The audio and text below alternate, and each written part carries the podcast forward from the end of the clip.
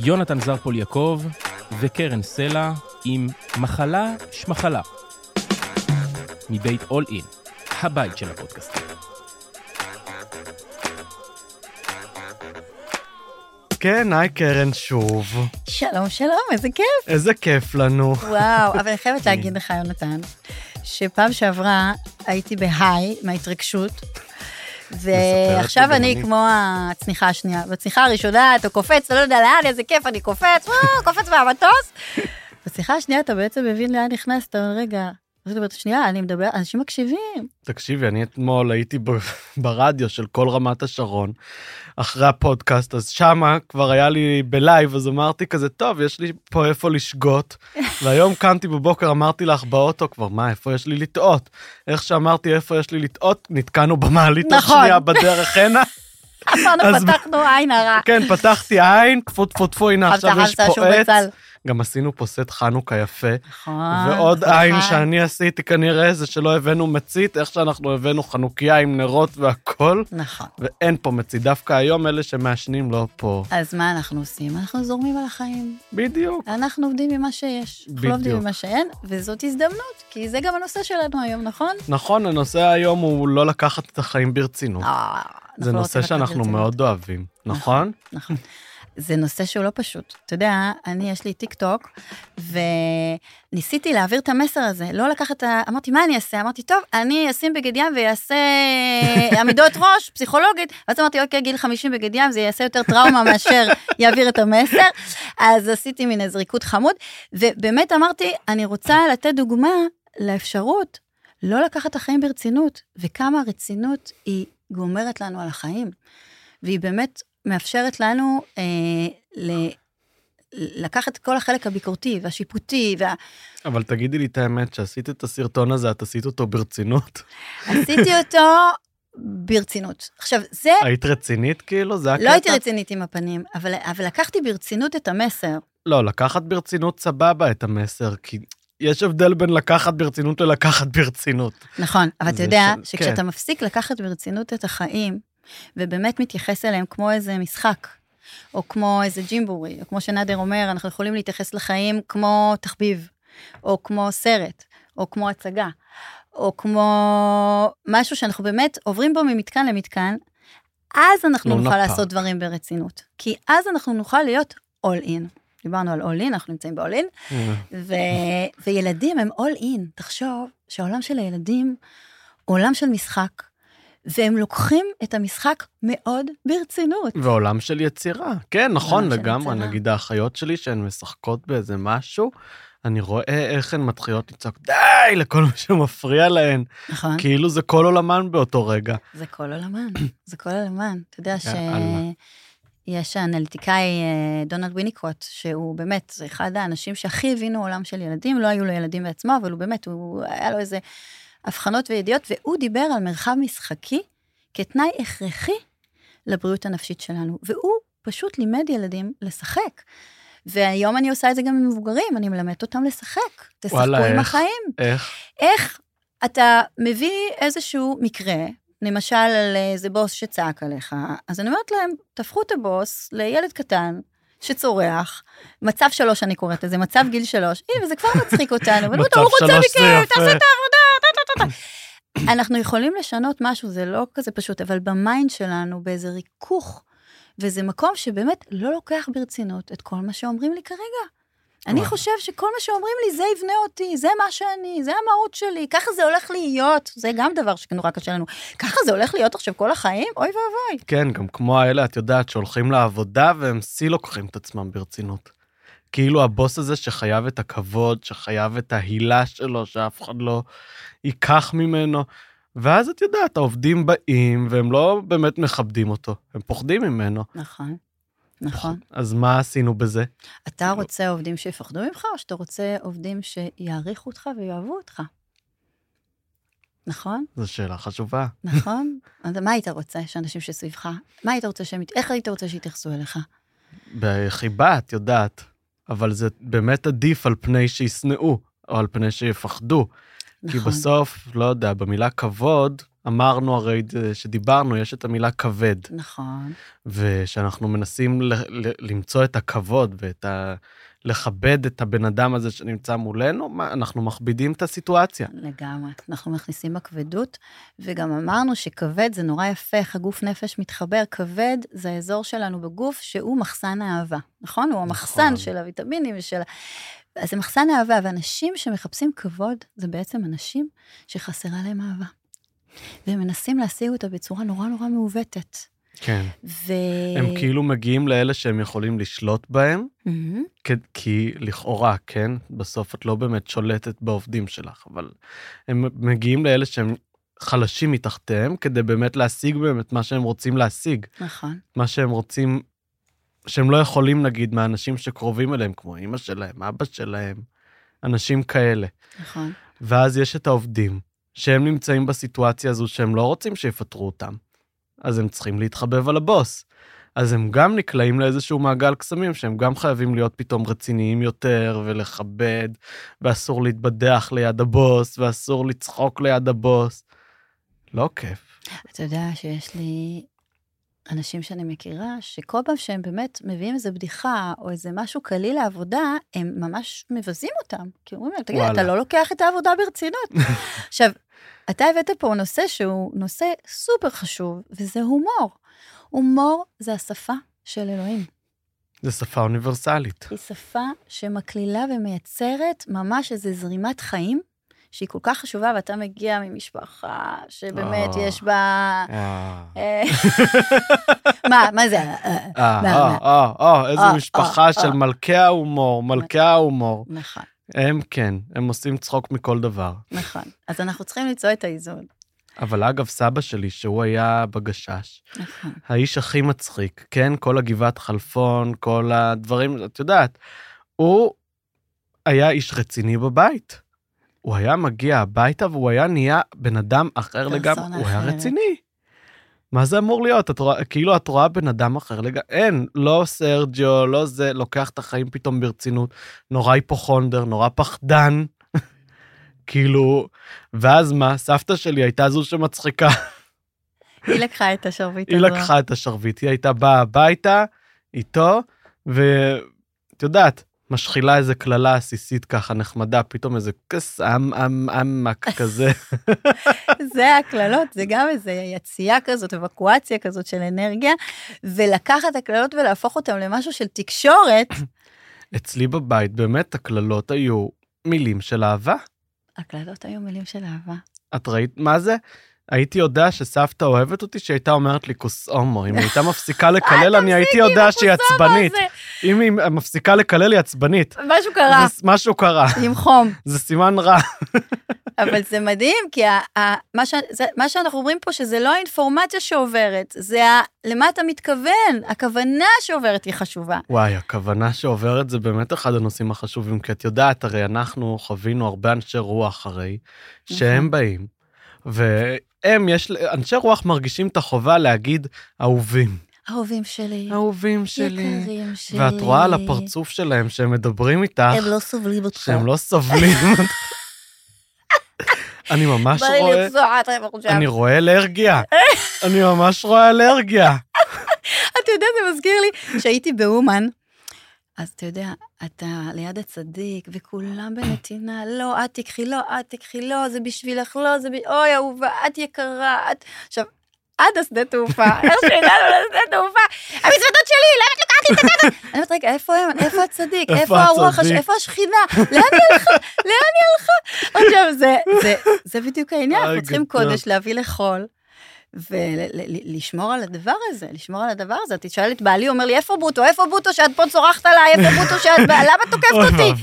עכשיו, הוא צודק, כי זה נורא יפה שאתה עם החברים שלך, באמת הלב שלך פתוח. כן, גם ו- שמדברים גבוה וזה, וכל נכון, ה... וכולנו באותו סדר, וכולנו מחב... אבל בוא נראה אותך, בוא נראה אותך מתחיל בוא לעבוד. נראה אותך בבית, מה בוא אתה נראה עושה? אותך מול הילדים. וזה זה באמת, אה, זאת, זה האתגר, זה האתגר אבל הגדול כן, שלנו. איפה, איפה האהובים הזה יכול להחליף אסרטיביות? לפעמים צריך. לפעמים צריך. צריך לדעת מתי, עת לעת, נכון? אנחנו צריכים לדעת מתי אנחנו מפעילים יש לנו שבע צ'קרות, זה שבעה מרכזים, אנחנו בטח נרחיב עליהם. עכשיו, מה שנורא מעניין, שיש לנו קוד אנושי. בכל מחיתה יש קוד אנושי, ובכל צ'קרות יוצא, יוצא מאיתנו משהו אחר.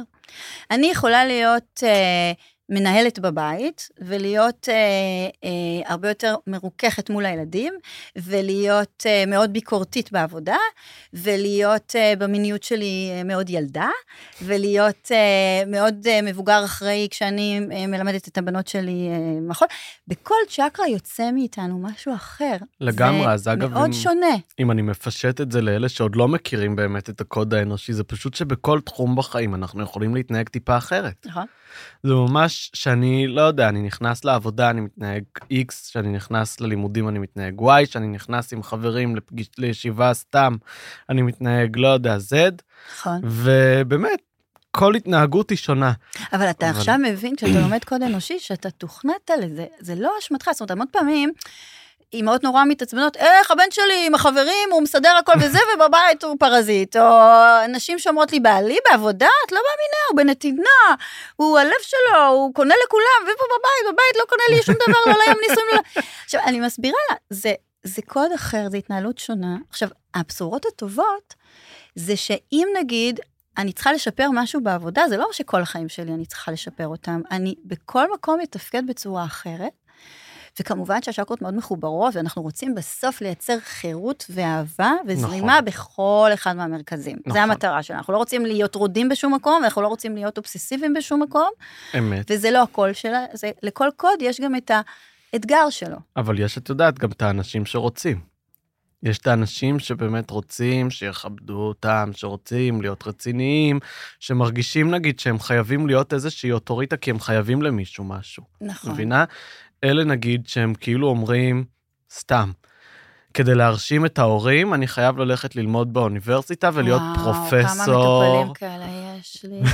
אה, מזל, מזל שהם הגיעו והם ירדו מזל שהם לגמרי מגיעים מכל אלייך התארים לפני האלה. שהם בתוך התארים. לא, הם כבר בתוך התארים, אה, אבל הם. עוזבים, כי הם מבינים שהנשמה שלהם לא שרה בחוג להנדסה, מה לעשות? כן. היא שרה בחוג דרמה, מה לעשות? היא שרה כשהם כותבים מחזה, היא שרה. יש עכשיו- אגב את אלה שאוהבים את החוג להנדסה, כן? בוודאי ברור. שזה מדויק להם, כן. אבל הם ירגישו הם שהנשמה ירגישו. שלהם שרה, שהם שמחים בבוקר. כי את יודעת, גם כמו שאמרנו קודם, הרי על ילדים. אה, נכון. דיברנו מאוד על ילדים שהם נכנסים לבית ספר והם תואמים כל מיני מקצועות כאלה שהם, מה זה עוזר? ואז בגיל 26, אמרנו בפרק הקודם, הם לא יודעים מה הם רוצים לעשות עם החיים שלהם. נכון, נכון. ויש את אלה שרוצים להרשים מישהו, ויש את נכון. אלה שרוצים לא, ויש את אלה שכן מנסים להתגלגל לייעוד שלהם, ויש את כאלה שמאוד מכוונים על עצמם. יש מקצועות שבוחרים את עצמך, שהם בחרו אותך. המון אנשים, וזה זה דווקא לא המון, אבל שיודעים שהם הולכים להיות רופאים, והם יודעים שהם הולכים להיות שחקנים, והם יודעים... זה גם מקצועות וזה גם משהו נורא אישיותי, אבל רובנו, רובנו, יש לנו מסע. מסע ארוך ומרתק, ואנחנו צריכים לבוא אליו בפליאה וסקרנות, נכון? אמרנו, אנחנו צריכים כן. לשחק, לשחק. צריך איזשהו להט בחיים. צריך להט, צריך passion. אני הרי, את יודעת, שנים רציתי להיות רופא. שנים. אני הייתי בבית ספר לאומנות, לא הצלחתי שם יותר מדי בלימודים הרגילים, כן הצלחתי קצת בלימודים של האומנות, אבל אני אמרתי לעצמי באיזשהו שלב, די, אני לא יודע מתמטיקה. איך אני אהיה רופא? נכון, עם כל הנוסחאות וכל החלק הריאלי הזה המסתבך. כן, איך אני אהיה רופא? קיבינימט. אז אמרתי, טוב, אני הולך עכשיו לאקסטרני, איכשהו סידרתי שאני אלך לאקסטרני. גם באותו זמן כל החברים שלי עזבו את הבית ספר לאומנות, אז אמרתי, טוב, זה עוד דרך. הלכתי לאקסטרני, עשיתי בגרות, ממוצע 95, היום לא מספיק לי לשום מקום להתקבל פה בארץ, בלי איזה פסיכומטרי 700, אוי, אוי, מפוצץ, אתה יודע שעשו מחקר על כל הפסיכומטרי, מה הוא בודק באמת? מהירות, אז אמרו, אולי. הוא בודק מקצוע, יכולת, יצירתיות, ואז גילו. שהוא בודק מאוד מאוד טוב הצלחה בפסיכומטרי. בדיוק. זה מה שהוא בודק, זה מה שעלה. פסיכומטרי, תדעו לכם, אם תעשו עוד פסיכומטרי, תעשו הרבה פסיכומטרי, אתם מאוד תצליחו בפסיכומטרי. אוקיי, אז תמשיך, אני מקשיבה. הוא בודק אשכרה את ההצלחה בפסיכומטרי, כן, זה זה מדהים. הפרמטר המובהק בין הבודדים שיצאו בבחינה של מה באמת אה, מנבא הפסיכומטרי. כן, מנבא את ההצלחה בפסיכומטרי, ואז את מגיעה לתואר, ואת לא יודעת כלום. כאילו, זה לא מלמד אותך איכויות למידה, איך לשבת, איך להבין, וגם בתואר. אז מה עשית? אז בעצם אמרת, יש לי ממוצע 95, אני לא... מה אני עושה עם אז זה? היה קורונה, ואני רציתי Mm. ללכת להתקבל, אגב, אמרתי, לא רפואה, אז ניסיתי פסיכולוגיה, ואת בטח תגידי לי, אל תעז להיכנס לשם. לא בטוח שאני אגיד את זה. זה, לא? אבל אה, תראה, היום אני אומרת, זה כמו שאמרתי לך, כשממש, כשרק נפגשנו אצל נאדר, ודיברת על זה שהחלום שלך ללכת אחרי נאדר להתחיל ללמוד רפואה, אמר- באתי לך, אמרתי, יונתן, בשביל מה? אתה מקבל פה את רזי הרפואה, שהיא הכי מתפתחת בעולם הזה, יכולת ריפוי, שהיא הכי מחוברת לעולם הזה, בשביל מה ללכת אחורה? עכשיו, הרפואה היא מאוד חשובה, כן. הרפואה הקונבנציונלית, היא חשובה אבל היא לאקוטי. צריכה להתאים מאוד. מאוד, אנחנו חייבים אותה. אנחנו חייבים אותה והיא הכרחית, אבל אתה, התדר שלך, והפתיחות שלך, והמיינד שלך, והמקום שאתה נמצא, הוא לא מותאם עכשיו, זה לא סתם שאתה לא מסתדר עם המתמטיקה. נתנו לך לא להסתדר עם המתמטיקה, שלא יהיה לך ברירה, כן. ותוכל להגיע למקומות שהם אחרים, כי זה הרבה יותר מחובר לך. עכשיו, הפסיכולוגיה היא מאוד מותאמת להמון אנשים. להיות בתחום של טיפול, אני אומרת לכם, יש, להם, יש לכם המון אפשרויות, אבל אתם לא חייבים את המסע הכל כך, כל כך ארוך של להתקבל לקלינית, ואחר כך לעבור את כל ההתמחויות. מי שנכון לה ולא, אז ללכת על המסע הזה, זה מסע מרתק, אבל יש היום כן. עוד אפשרויות. אני לא ידעתי שיש לי עוד אפשרויות, ואני הייתי באמת באיזה מקום נרקיסיסטי שרוצה להתקבל לאיזה מגדלי שן ב mind שלי רק אם אז. אגב, כל המשפטים האלה, אם אני אתקבל ל, אם יהיה לי בזוגיות, אם אני אהיה אז, הם משפטים לא נכונים. אני לא כן. יכולה לתלות את עצמי בשום דבר חיצוני, אף פעם. כי אז מה? כי אז מה? ואז, אוקיי, גם השגתי, אז מה הלאה? ואם לא השגתי, אז מה אני? אבל אז את לא? מרגישה בפנים את ההישגים. נכון. את מרגישה כאילו, את יודעת, אני השגתי את כל התארים האלה, השגתי את כל הדברים, אבל אני לא מרגיש את זה בפנים. אם אני עדיין מנסה להרשים מישהו ואני בא מתוך המקום הרציני הזה, שהוא, בסוף הרצינות הזו לא באה מתוך רצון להיות רציני. היא באה מתוך חוסר סיפוק, נכון, או, או פחד, או או חרדה. פחד, או חרדה מפני איזשהו משהו שהוא לא רציונלי. נכון. כזה- הוא לא רציונלי, והוא מגיע מתוך החיה שדיברנו עליה, ומה שחשוב להבין שהחיה, החלק החייתי שלי שרוצה להצליח, רוצה להתקבל, הוא חי במבנה של שבט, כן? מדורת השבט. הוא חי בשבט שהוא חייב שהשבט יקבל אותי. תחשוב שאייל פצוע, בגלל זה אגב יש לנו נורא בהלה מנכות, או מ... אייל פצוע, ישירו אותו בצד הדרך, הוא לא ישרוד לבד. הוא לא ישרוד לבד, Mhm. הוא ימות. אז יש לנו מין פחד של סכנת כיליון כשאנחנו מרגישים שמשהו אצלנו לא מספיק טוב, או שאנחנו לא מספיק אהובים, או אין לנו איזו התפעלות מאיתנו, זה פחד מוות. לגמרי. ואנחנו צריכים להבין שזה מבנה שבטי, חייתי, גם פחד ראשוני. מתחייה. ופחד מתחייה, כי אם אני אדחה, אז אין לי בעיה שידחו אותי, אם אני אשאר בחיים ואני אמצא את עצמי במקומות אחרים. אבל אם אני תלויה בשבט הזה, במורה הזה, באבא הזה, באימא הזו, כי בפודקאסט כאילו, הזה, כן, בדיוק, מה שאומר לי פה, אני מאבד את זה, אז הלך עליי. הלך עליי. שאנחנו נופלים כל הזמן. כל הזמן נופלים. אני היום קמתי בבוקר וקראתי לעצמי, בוא, יונתן, חבל לך על הזמן, כי אני פעם, בפעם הקודמת, אמרתי, טוב, אני נורא התרגשתי, ואמרתי, מצלמים, אני אתאפר, כדאי שאני אתאפר, שלא אדם שמתאפר. אני, פעם אחרונה שהתאפרתי, זה היה בבר מצווה של הבן שלי. והשתמשתי באותו איפור שהיה בברית של, הבן, של אותו הבן שלי, לא ידעתי שאסור לי להשתמש באיפור, הוא פז פג תוקף, ואחר כך נהיו לי מלא פצעים על הפנים, אז סיפור אחר. אבל אני. לא בן אדם שמתאפר, לא הלכתי עם איפור. עכשיו, ברגע שהתאפרתי פעם ראשונה, עכשיו אני בבעיה. כי מה, אני עכשיו אוריד את האיפור, עכשיו אני אראה זה, תמיד עכשיו זה, עכשיו- זה בעיה, כי זה עכשיו החלק הלך לך. הדבר הזה. הלך לי, החלק הנרקיסיסטי אז הזה לפעם שצריך... הבאה את לא חייבת להתאפר, אנחנו אז נותנים לך אני לא יודעת פטור. מה יהיה, אני באמת פטור. בבלבלות עם הדבר הזה. החלק הנרקיסיסטי הזה שרוצה את הוואו, אני גם הייתי ג'אנקית של וואו, כל הזמן רציתי שכולם יגידו כמה אני יפה, כמה אני חכמה, כמה אני מוצלחת. זה מבנה נרקיסיסטי נוראי, שנותן חוויית חיים של רכבת הרים, כשאתה בהיי, אתה בהיי, זה כמו סם, זה סם, סם לכל דבר. וכשאתה בלואו, אתה עושה את כל מאמציך, שם את כל מאווייך בלחזור חזרה להיי הזה. אז אתה לא יכול לטעות, ואתה לא יכול, ואם לא אומרים לי כמה אני מדהימה וכמה, אני מרגישה כאילו אני באיזה צל אז מה, רודפני. מה גרם לך להגיע, אגב, בחיים האישיים שלך למסקנה הזו? את יודעת פתאום איזשהו אסימון נפל לך, אמרת, אוקיי, אני לא חייבת להרשים אף אחד. אז זה לא בא באסימונים. אני גם לא ידעתי שאני בסבל מסוים. אני חשבתי שאני על גג העולם, כי גם זה כוח שדוחף אותך לייצר המון דברים נורא נורא טובים. אתה באמת מתפתח ולומד. היום אני מבינה שבלי החלק הנרקסיסטי הרודפני, הייתי משיגה את הדברים הרבה יותר מהר. אז לא ידעתי.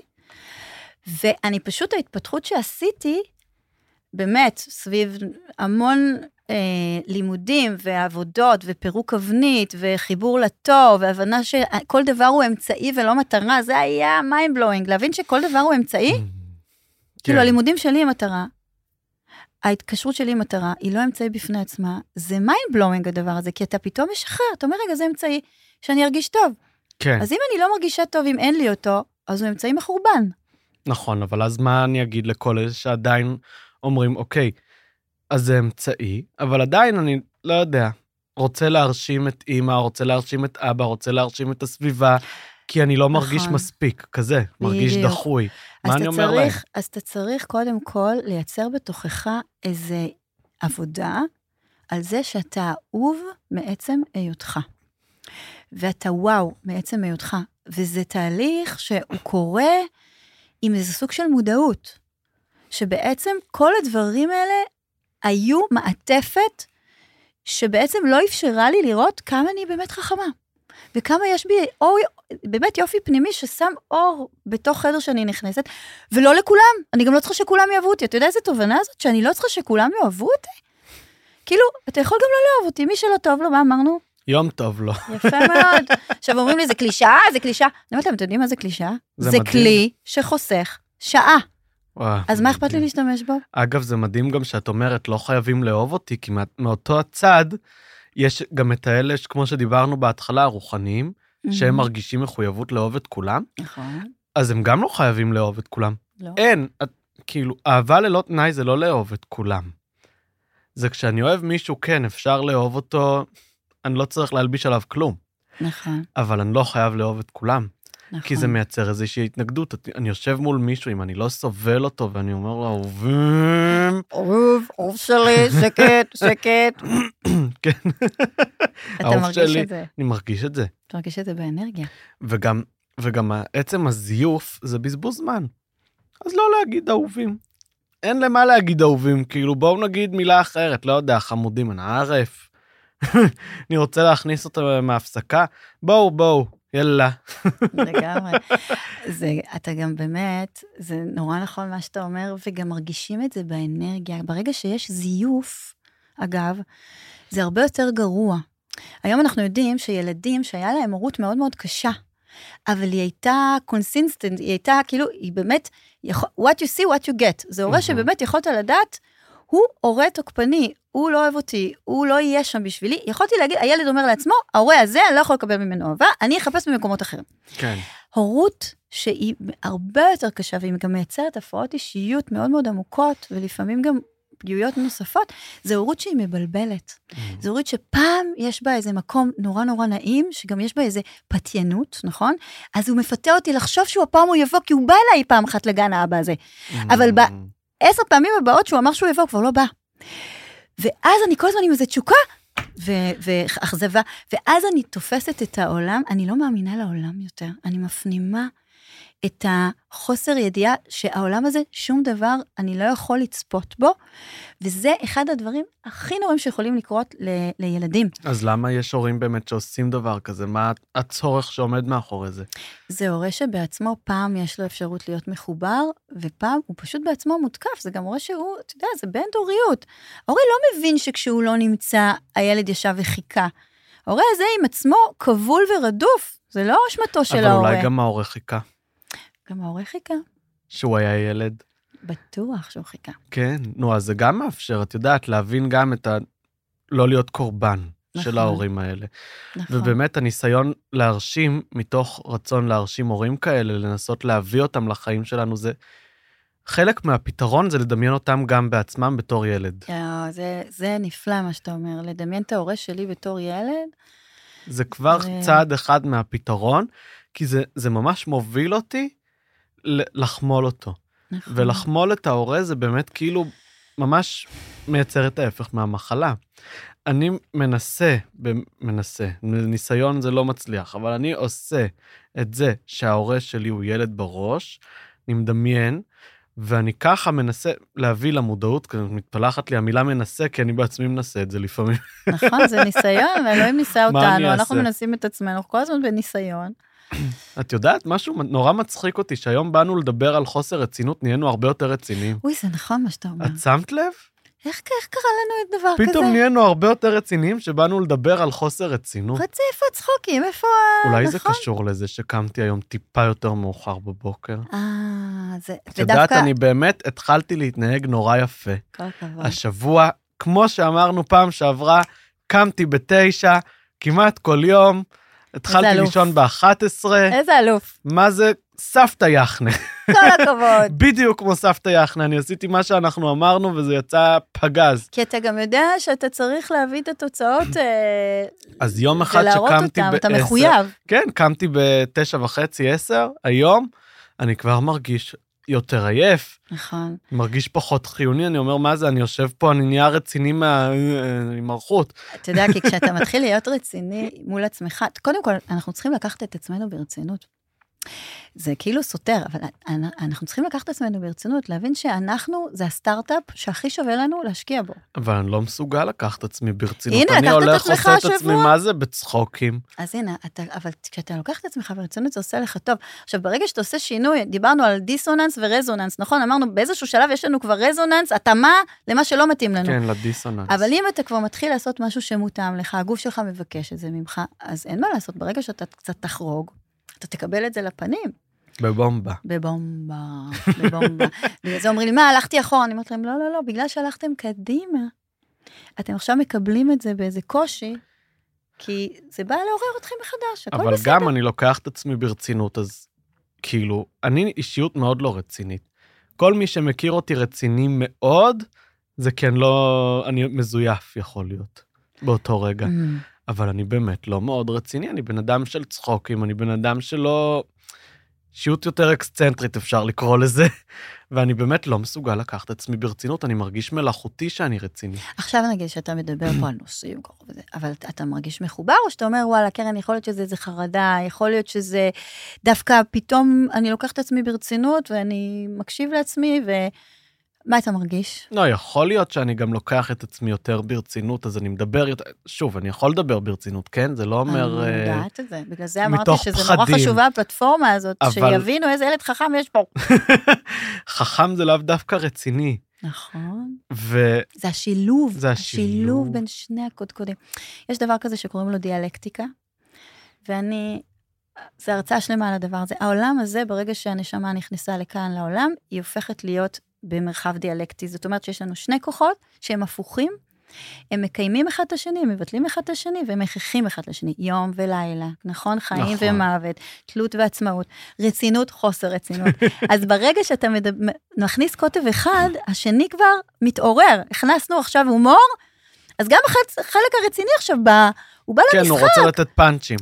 כי הוא, הוא נכנס לנו לתוך החיים עכשיו, הוא רוצה להישאר בדומיננטיות גם. נכון? את יודעת, את הוא מנסה... פוחד שהוא ילך לאיבוד? כן, נגיד שמנסים ממש לעבוד מול פחד או מול חרדה מסוימת. ממש אני מנסה לעבוד מולה. היא, היא נשארת בדומיננטיות. היא נכון. ממש רוצה לחזור חזרה. נכון. ממש ממש רוצה לחזור חזרה.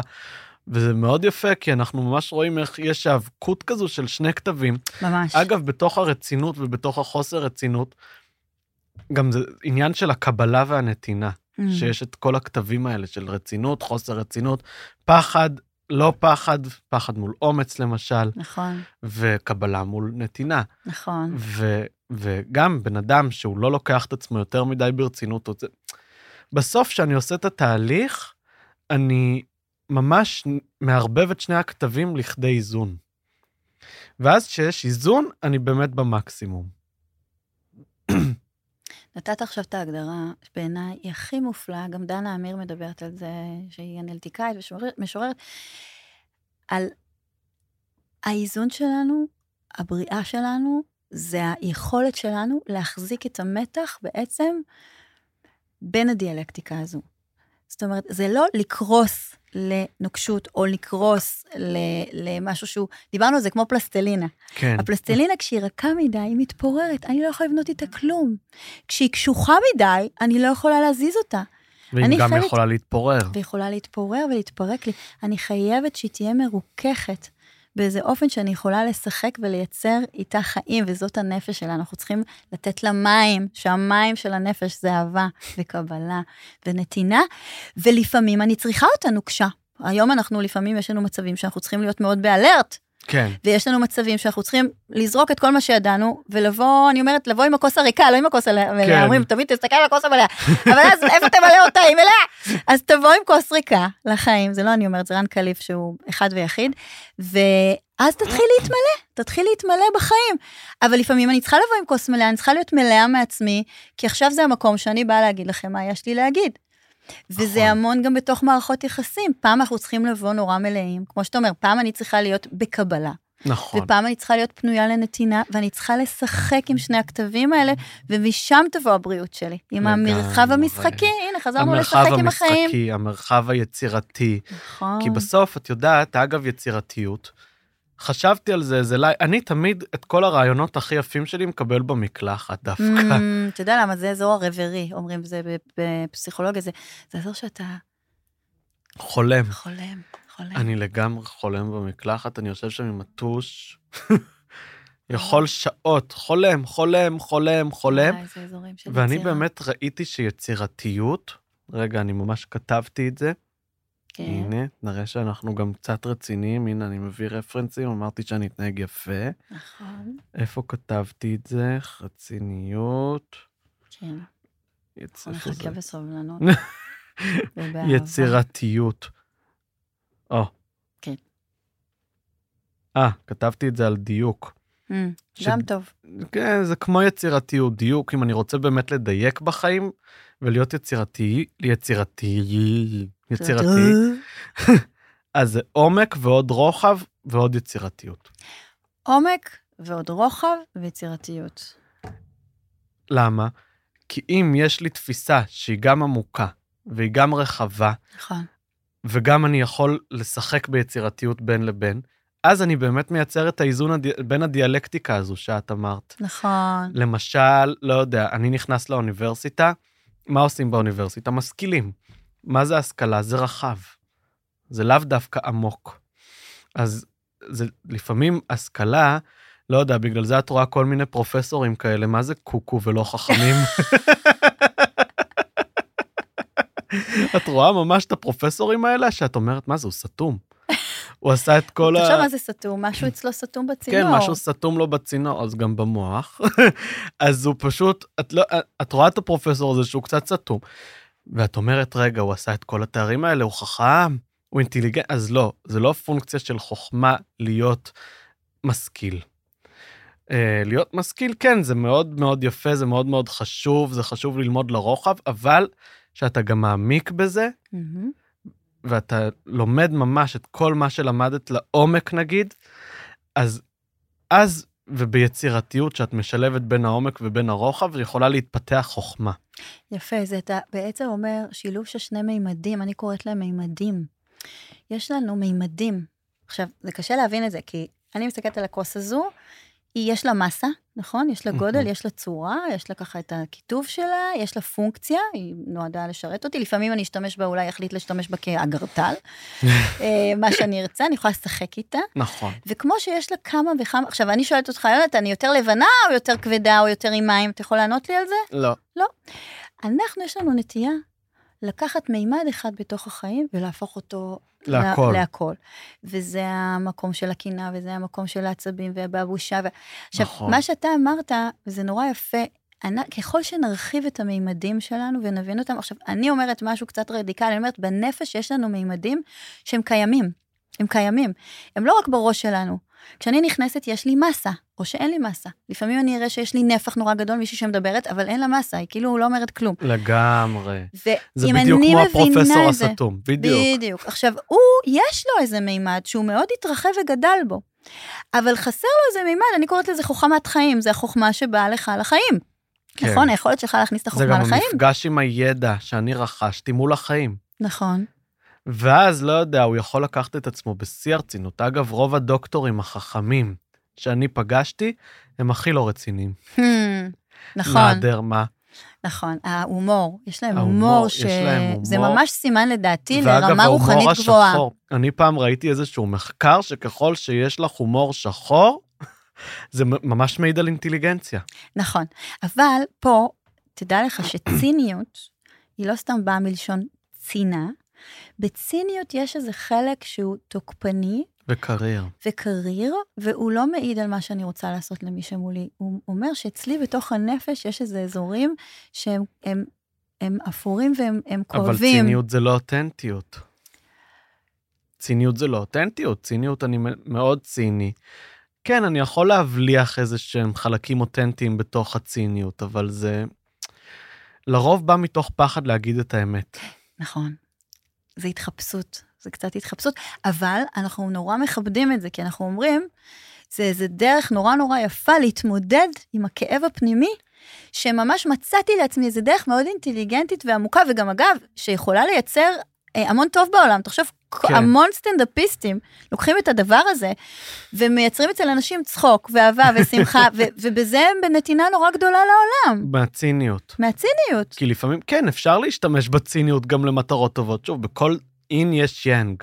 נכון, את מבינה? זה הדיאלקטיקה זה הזאת. ממש הדיאלקטיקה, בכל טוב יש קצת רע ובכל רע יש קצת טוב. נכון. אז אני יכול באמת להשתמש בציניות, אני יכול להשתמש ב... לא יודע, רק אלמנט של הרוחב. נכון, אבל גם בתוך הרוחב יש קצת עומק, או גם בכל העומק יש קצת רוחב.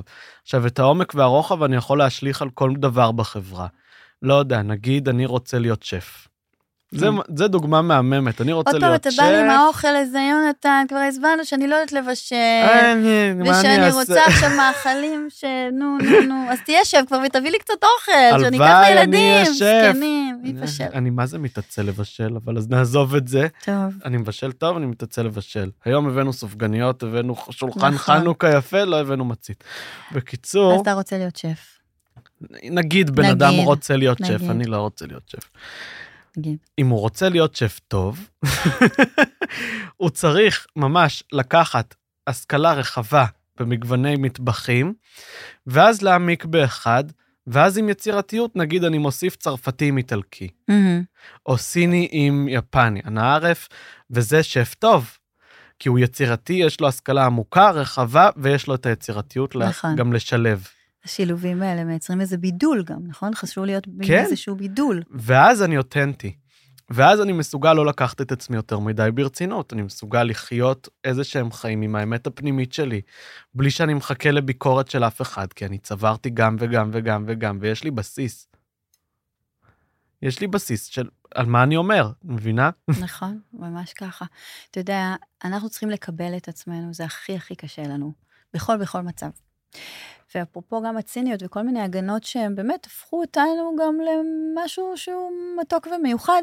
יש לי איזה דימוי שאני נורא נורא אוהבת של מישהו שאני רואה שהוא עם הידיים לכל הכיוונים, ובאמת, נראה לי מישהו משוגע לא, לא מחובר לעצמו, ועם הרגליים, ועם זה, וזז, וזז, ואני רגע, יש לו בעיית, לא יודעת, פרקים, משהו, מה קורה לו? ואז אני מתקרבת, זה ענק.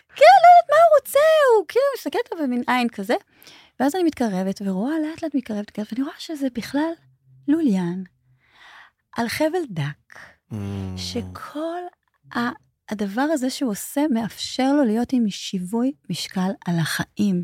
זו גם הסתכלות יפה לראות ככה סכיזופרנים נגיד. לגמרי. סכיזופרנים אנשים- זה אנשים שמחוברים לעולם הרוח, וצריך לטפל בהם בצורה אחרת לחלוטין, אבל זה סיפור בפני עצמו. לגמרי. ההתפתחות שאני עשיתי בתוך המחלקות הסגורות שהייתי בהן, זה... אני ממש למדתי, למדתי ענווה ולמדתי תקשור, והייתה מגיע, הגיעה אליי מישהי, החמקה, והיא אומרת לי, לא מכירה אותי, יש לך שני בנים ובת אחת בדרך. ככה היא באה ואומרת לי.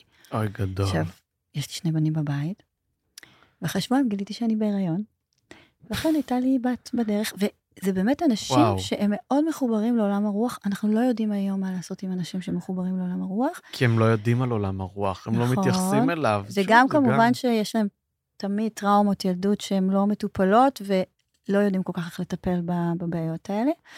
ואנחנו בתחילת הדרך, אבל היום כבר מתפתחת כל מיני שיטות טיפול שיוכלו מאוד מאוד להיות לעזר, אבל הלוליין הזה, אנחנו, זה אנחנו. זה אנחנו. אנחנו מנסים בהמון המון דרכים לייצר שיווי משקל. ו...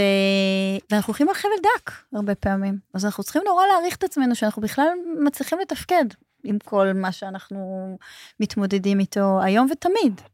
תמיד. לגמרי. לגמרי, זה מאוד חשוב. ואגב, הרבה מהאנשים, אני רוצה להוביל אותנו, אגב, לנושא אחר, אני איתך, אני הולכת אחריך. של להיפגע. אנשים שלוקחים את עצמם יותר מדי ברצינות, באמת גם יש להם נטייה מאוד להיפגע נכון. מדברים. עכשיו, כמו שפתאום נהיינו היום בפרק נורא רציניים כזה, נכון. נורא פורמליים, אני שם לב כזה שחייבים מדי פעם להשחיל בדיחה לאיזון. אז רוצה שנעשה ריקוד? אבל yeah, אנחנו אפשר לעשות ריקוד. ריקוד כזה לסיום. אה, אז נעשה ריקוד לסיום, נקליל את ה- נקליל את כזה עם העניינים. החנוכיה, אחרי שלא הבאנו נרות ומצית אה, אתה כזה. רואה, כל הזמן אנחנו מזכירים מה לא הבאנו. אתה צודק, אתה צודק, אבל הבאנו אור. הבאנו... אתה יודע למה לא הבאנו מצית? כי אנחנו אור, יונתן. יאללה, אני אעשה ככה אתה עם נר, האצבע. אני נר, וזה ידלק נר, האש. כולנו נר. לא צריך מצית. נדליק ככה עם האש, עם אתה האצבעות. יודע, המחשבה מייצרת מציאות. אנחנו נעשה פה ניסים, אורי גלר כזה. אורי גלר, אני כופף את החנוכיה. תקוף את החוניקה ותדליק את ה... שלא נדליק את המקום. אתה יודע, אולי היה פה, אם היינו מדליקים, היה פה, אתה יודע, פתאום יוצאת מהחשמל, היינו פה, אה, אתה יודע, יש סיבה שאנחנו צריכים להדליק פה את המקום. תמיד כנראה. יש סיבה. כן, היה יוצא עלינו איזשהו אש, אני לא יודע בדיוק, מאיפשהו, מכל גלאי האש, אש. הגלאי אש. אתה יודע. כל דבר סיבה. אז מה לא התחלנו. להגיד על הפגיעות? על הפגיעות, רצית להגיד. שאנשים באמת, לא יודע, כמו שהתחלנו בהתחלה ואמרתי שאצלי בבית קללות היו מילת אהבה. נכון. ובאמת, זה, זה, זה סוג של הקיצון השני, של כאילו אני לא נפגע מכלום, מבינה? אבל יש בלקחת יותר מדי ברצינות את החיים, איזשהו אלמנט מאוד מאוד גם קורבני. Mm. כי אני חושף את עצמי להרבה פגיעה. אני חושף את עצמי לזה שאני לוקח אישית כל דבר שאומרים לי. וואו, אתה מכיר את, ה... את הספר ארבע הסכמות? זה, כן, זה, שמעתי עליו. זה פשוט ארבע הסכמות שאם אתה מסכים ללכת לפיהם, אתה באמת, זה משנה חיים. ואחת ההסכמות היא לא, קודם כל לא לקחת אישית כל דבר שאומרים לך, לא לקחת אישית. עכשיו, זה קשה לא לקחת אישית, כי אנחנו, הצרכים הראשוניים שלנו, של ילדים, זה אנחנו- לקחת אישית, זה זה לקחת כאילו אישית. שיהיה לנו את התשומת לב. נכון, בדיוק. עכשיו, עדיף לי להיות, אני חייבת להיות מחוברת למישהו, לפעמים עדיף לי שיפגעו בי, מאשר שלא יתייחסו אליי בכלל. כי עדיף לי לחיות במדינה שיש בה שליט רודן, מאשר מדינה ללא שליט. תקשיב זה למשפט יפה, זה הזה. אגב נורא מסביר את כל האנשים, לא יודע, חלילה, חס ושלום, אנשים שנפגעו בטראומות, אה, נשים מוכות חס וחלילה, נכון, ש... חוזרות עוד שהן פעם חוזרות ועוד פעם. לבעל, ה- אפילו, נכון, ממש. כן, כי הצורך הזה, זה הכל מלווה בצורך, באיזושהי אימה. נכון, בצורך שיראו ושיצרו איתי איזשהו סוג של קשר. אנחנו יצור חברותי, שאחד הצרכים הנורא עמוקים שלנו זה חברות, זה קשר, לפעמים עם מחירים נורא נורא כבדים, שזה כמו שאתה אומר, אני נמצא בקשר מרעיל פוגעני, רק כדי לא להיות לבד. עכשיו, אנחנו לא לבד. יש לנו אותנו, יש לנו חיבור לבורא לקיום, ואנחנו לא יודעים את זה כילדים.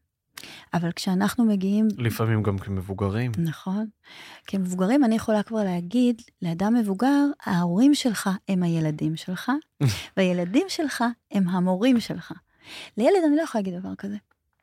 נכון. לכן זה נורא נורא מאתגר. אני בתור מטפלת הופכת להיות איזשהו שדה שנותן לילדים האלה את מה שמאוד מאוד חסר להם, כדי שהם יוכלו לעשות איזשהו shift. דיברנו על shift פעם שעברה. נכון. אבל אני נורא, אנחנו נורא נורא זקוקים להיות אהובים ומקובלים, ולפעמים במחיר באמת של, אה, זה נקרא הזדהות עם התוקפן, זה מנגנון נוראי, כן. אבל אה, אני צריכה לשמר את ההורים שלי, הורים טובים. אז אם הם טובים, אז מי רע? אני. אז נכון. מגיע לי כנראה שבאמת הייתי ילד לא ראוי, ובאמת, הי- וכל הזמן אנשים, אתה יודע כמה אנשים אני רואה ברחוב, משהו נופל, אומרים, אוי, סליחה. אני אומרת, אבל מה אתה מבקש סליחה? זה, זה לא שלך. יש תמיד איזו תחושה פנימית של חלק מהאנשים שהם עשו משהו לא בסדר. אבל אז באמת, נכון, נגיד שלא יודע, מישהו מקלל אותי, כן. אז פתאום, לא יודע, יש את האנשים האלה שישר חווים את זה כטריגר. הם אומרים, מה הוא אמר לי, בן זונה? מה דיבר עליי ככה? מה הוא דיבר אליי ככה? מה זה זה? אז אני אומר, הוא אמר לי בן זונה, כן, נכון, יופי. ואז אתה אולי, איך אתה הופך את זה, נגיד, איך אתה הופך את זה למשהו מצחיק? איך אני הופך את זה למשהו מצחיק? נגיד, הוא אמר לי בן זונה, חס ושלום, כן? ב. כן, לא חס ושלום. הוא אומר על אימא, בן זונה. הוא אמר לה זונה. אוקיי? אני אומר לה, אז היא אוהבת לעשות יחסי מין. ראית איך שיחקת עם זה? כן. אני אומר לו ככה. הוא לא מבין מה אני עונה לו בכלל. הוא לא יודע מה להגיד. כן. הלך עליו, מה זה? אני אומר לו, אז היא אוהבת. היא לא עושה את זה כמקצוע, אבל היא אוהבת. אתה מסביר גם, אתה מפתח את כן, זה. אני גם לא מפתח כמקצוע, את כי זה. בסך הכל... לא אה, כמקצוע, סך הכל בן אדם אה, שיש לה מקצוע משלה, כן, אבל היא לא... ואנחנו אבל את זה היא אוהבת מכניסים... בשעות הפנאי.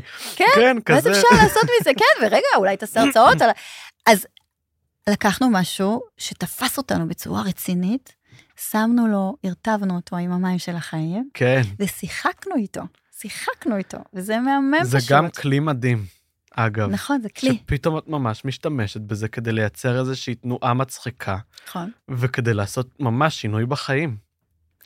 זה אפשר ממש לעשות, עושים אה, הרבה פעמים אה, ממש סימולציות. אתה יודע, הבן שלי, קוראים לו עומר, וכשהוא היה קטן, אמרו לו, עומר חומר, עומר חומר. הוא אמא, אמרו לי עומר חומר. אמרתי לו, תגיד להם, חומר טוב. זו הקללה הכי גרועה שאמרו, תודה תודה לאל שככה כאילו... אמרתי להם, תגיד להם, ברור שאני חומר, אני חומר טוב. מהרגע שאמרתי לו את זה, הילד רק חיכה לחזור לבית ספר, שיגידו לו כבר, הוא לא אמר, למה לא אומרים לי? ויש לך כלים לשחק עם המילים, אומרים חיים ומוות ביד הלשון, אתה, כשאתה תפתח את הלשון שלך, ואתה תשים אותה גם במקומות שהם באמת הרבה יותר משחקיים, אני רואה המון אנשים שלוקחים את עצמם יותר מדי ברצינות, ואנחנו צריכים קודם כל לדעת להשתחרר, כי זה הכבל הנוקשה של הדבר הזה, רק רציני, ואם אתה ככה אז אתה כן. לא ככה. עוד פעם, אבל זה יש, ה... יש גם רצינות אותנטית. כמו שהיינו כן. היום, שלא הצלחנו לספר בדיחות. נכון, הנה, השתחררנו, השתחררנו. השתחררנו, אז זה... אז את יודעת, תראי, כבר מילאנו איזה שלושת רבעי שעה. מדהים. וואו, באמת? כן. וואו, אז מה, אז יונתן, אז נסיים, אבל יש לי טעם של עוד, רק התחממנו. גם לי יש טעם של עוד, טוב, אבל את אנחנו יודעת נהיה מה? מחוברים אנחנו לקשב. צריכים לתת לאנשים להיות סקרנים. אוי, נכון, שזה עוד נושא מעניין, אגב. של סקרנות, ממש. וגם אה, לדעת שלא צריך הכל בבת אחת. תדע לך, לי יש שיעור, לא הכל בבת אחת. אני רוצה להביא את כל הרעיונות שלי בתוך ההרצאות, אתה אומרים לי, תקשיבי, אה, ספרי לי על לא זה. הצליחו לקלוט את כל הרעיונות האלה, זה, זה, זה, כן. זה לא... אז מה, אז אני אעשה עוד אחד ועוד אחד? כן, כן, ותהיי עם החסר. אמרנו, יש לי מבנה נרקיסיסטי, הוא לא יודע לשאת חסר, הוא רוצה למלא, למלא, בסוף הוא ממלא עד שהוא, זה גם דיאלקטיקה, עד שכבר אנשים נחק- נחנקים, לא כן, מבינים נחנקים כלום. ולא מבינים. לא רוצים, רוצים אוורור. טוב, וואו, אז נסיים בשיא. נסיים בשיא. ניתן לאנשים להסתקרן לפעם הבאה, אולי יאללה. נבוא קצת פחות רציניים. אגב, אם את רוצה, בואי, אנחנו שיביאו. יכולים להגיד, הבאנו פה סופגניות באמת. נכון. זה אנחנו כן הבאנו, עכשיו נתייחס למה שכן הבאנו. אנחנו- מאיר- יש טל בשן, אני מתה עליו, הוא אומר, מה שמואר צומח, נכון? אני אעיר את העשבים, יגדלו העשבים. אני אעיר את הפרחים, יגדלו הפרחים. אז אז אני אנחנו אעיר את הסופגניות, הסופגניות. הבטן. יגדל הבטן, ואנחנו נתמלא, נהיה מלאים אני אוכל. סופגניות, תגדל הבטן, כזה. נכון, כזה. אז אז באמת, אחלה, אז אה, באהבה. מה את רוצה להגיד על חנוכה? רצית להגיד לנו איזה וואו, משהו יפה, אולי אז גם זה איזה מתקשר ברכה? לפרק, כן? וואו, למה אז לא? קודם כל חנוכה זה חג של אור. ובעיניי אין חושך בעולם, זה זמן מאוד מאתגר להגיד את הדבר הזה, אבל יש אה, החסרה של אור, יש הסתרה של אור, ואנחנו, אתה יודע שבחדר חשוך מעט מעט מעט אור מספיק בשביל להתחיל לראות צבעים ולראות קיום. והאור שלנו, אנחנו צריכים לברוא אותו. אלוהים ברא אותנו כדי להרגיש את יכולת הבריאה בתוכו, ומה שנברא זה מה שיהיה, אז אנחנו רוצים לברוא אור גדול. שבאמת אה, יאיר את כל התקופה החשוכה הזאת, שאמרנו דיאלקטיקה, מהרע יבוא אור גדול ותבוא תקומה ויבוא שינוי, כי העולם הזה צריך לעבור הרבה מאוד שינויים. מדהים. אז אנחנו כמובן שמאחלים אור גדול ומאחלים לשבויים ל- שיגיעו בחזרה בגופם ובנפשם, הנה, ואנחנו באתי היום עם מחזקים. הדיסקית. מהמם. יואו, ממש התלבטתי. ואני רוצה אגב להוסיף על מה שאת אמרת עם איזשהו ציטוט, ולחיילים בעיניי- שלנו, מהממים. שהציטוט חיזוק שבעיניי. לגמרי, החיילים והחטופים, אנחנו מחזקים ממש כמה ואוהבים. שאפשר, ואוהבים ושולחים אור. ממש. ובאמת, איזשהו ציטוט שגנדי אמר, שמסכם בעיניי באמת את האור של חג חנוכה, מהמם. היו אתם השינוי שברצונכם לראות בעולם. יואו, תגיד אותו עוד פעם. היו אתם השינוי שברצונכם להיות בעולם. וואי, בא לי לבכות. של גנדי, איזה מרגש זה. נכון? זה מרגש. אני, כי זה המהות שלנו. אני באמת מאמין שכדי שאנחנו נראה עוד אור בעולם, וכדי שאנחנו נראה, בעזרת השם, שחרור מהיר של החטופים ושל כל השבויים, אנחנו באמת צריכים להדליק את האור הפנימי שלנו, להפסיק נכון. להיות רציניים מדי. נכון, אם אתם רציניים, תהיו רציניים באותנטיות, אבל נכון. אם אתם רציניים רק מתוך פחד, אז עדיף לכם שלא, לגמרי כי זה לא טוב. בריא. אני אלך הביתה לחבק את בעלי, רבתי איתו אתמול. אני אהיה אה. האור. מסכן, הוא לא עשה כלום, זה אני, אני. אז אנחנו נחבק את האהובים. שלנו, ואנחנו נחבק את, ה, את עצמנו ואת הסביבה שלנו, שבאמת באה לתת לנו רק טוב, לפעמים הצינורות שלנו, אנחנו אלה שסתומים, אנחנו סתומים מלראות, ואנחנו אומרים את זה באהבה. ושיהיה לנו אור גדול, יונתן, איזה כיף שאתה בחיי ושאנחנו יכולים לעשות את השיחות הטובות האלה שיש בהן הרבה אור, שלפעמים זה קצת רציני, קצת מצחיק, נכון. ומה שביניהם. ומה שביניהם. יאללה, שיהיה לנו חג שמח חג ומבורך, שמח ונחכה ו- לשבוע הבא. נחכה. לשבוע הבא. תודה רבה.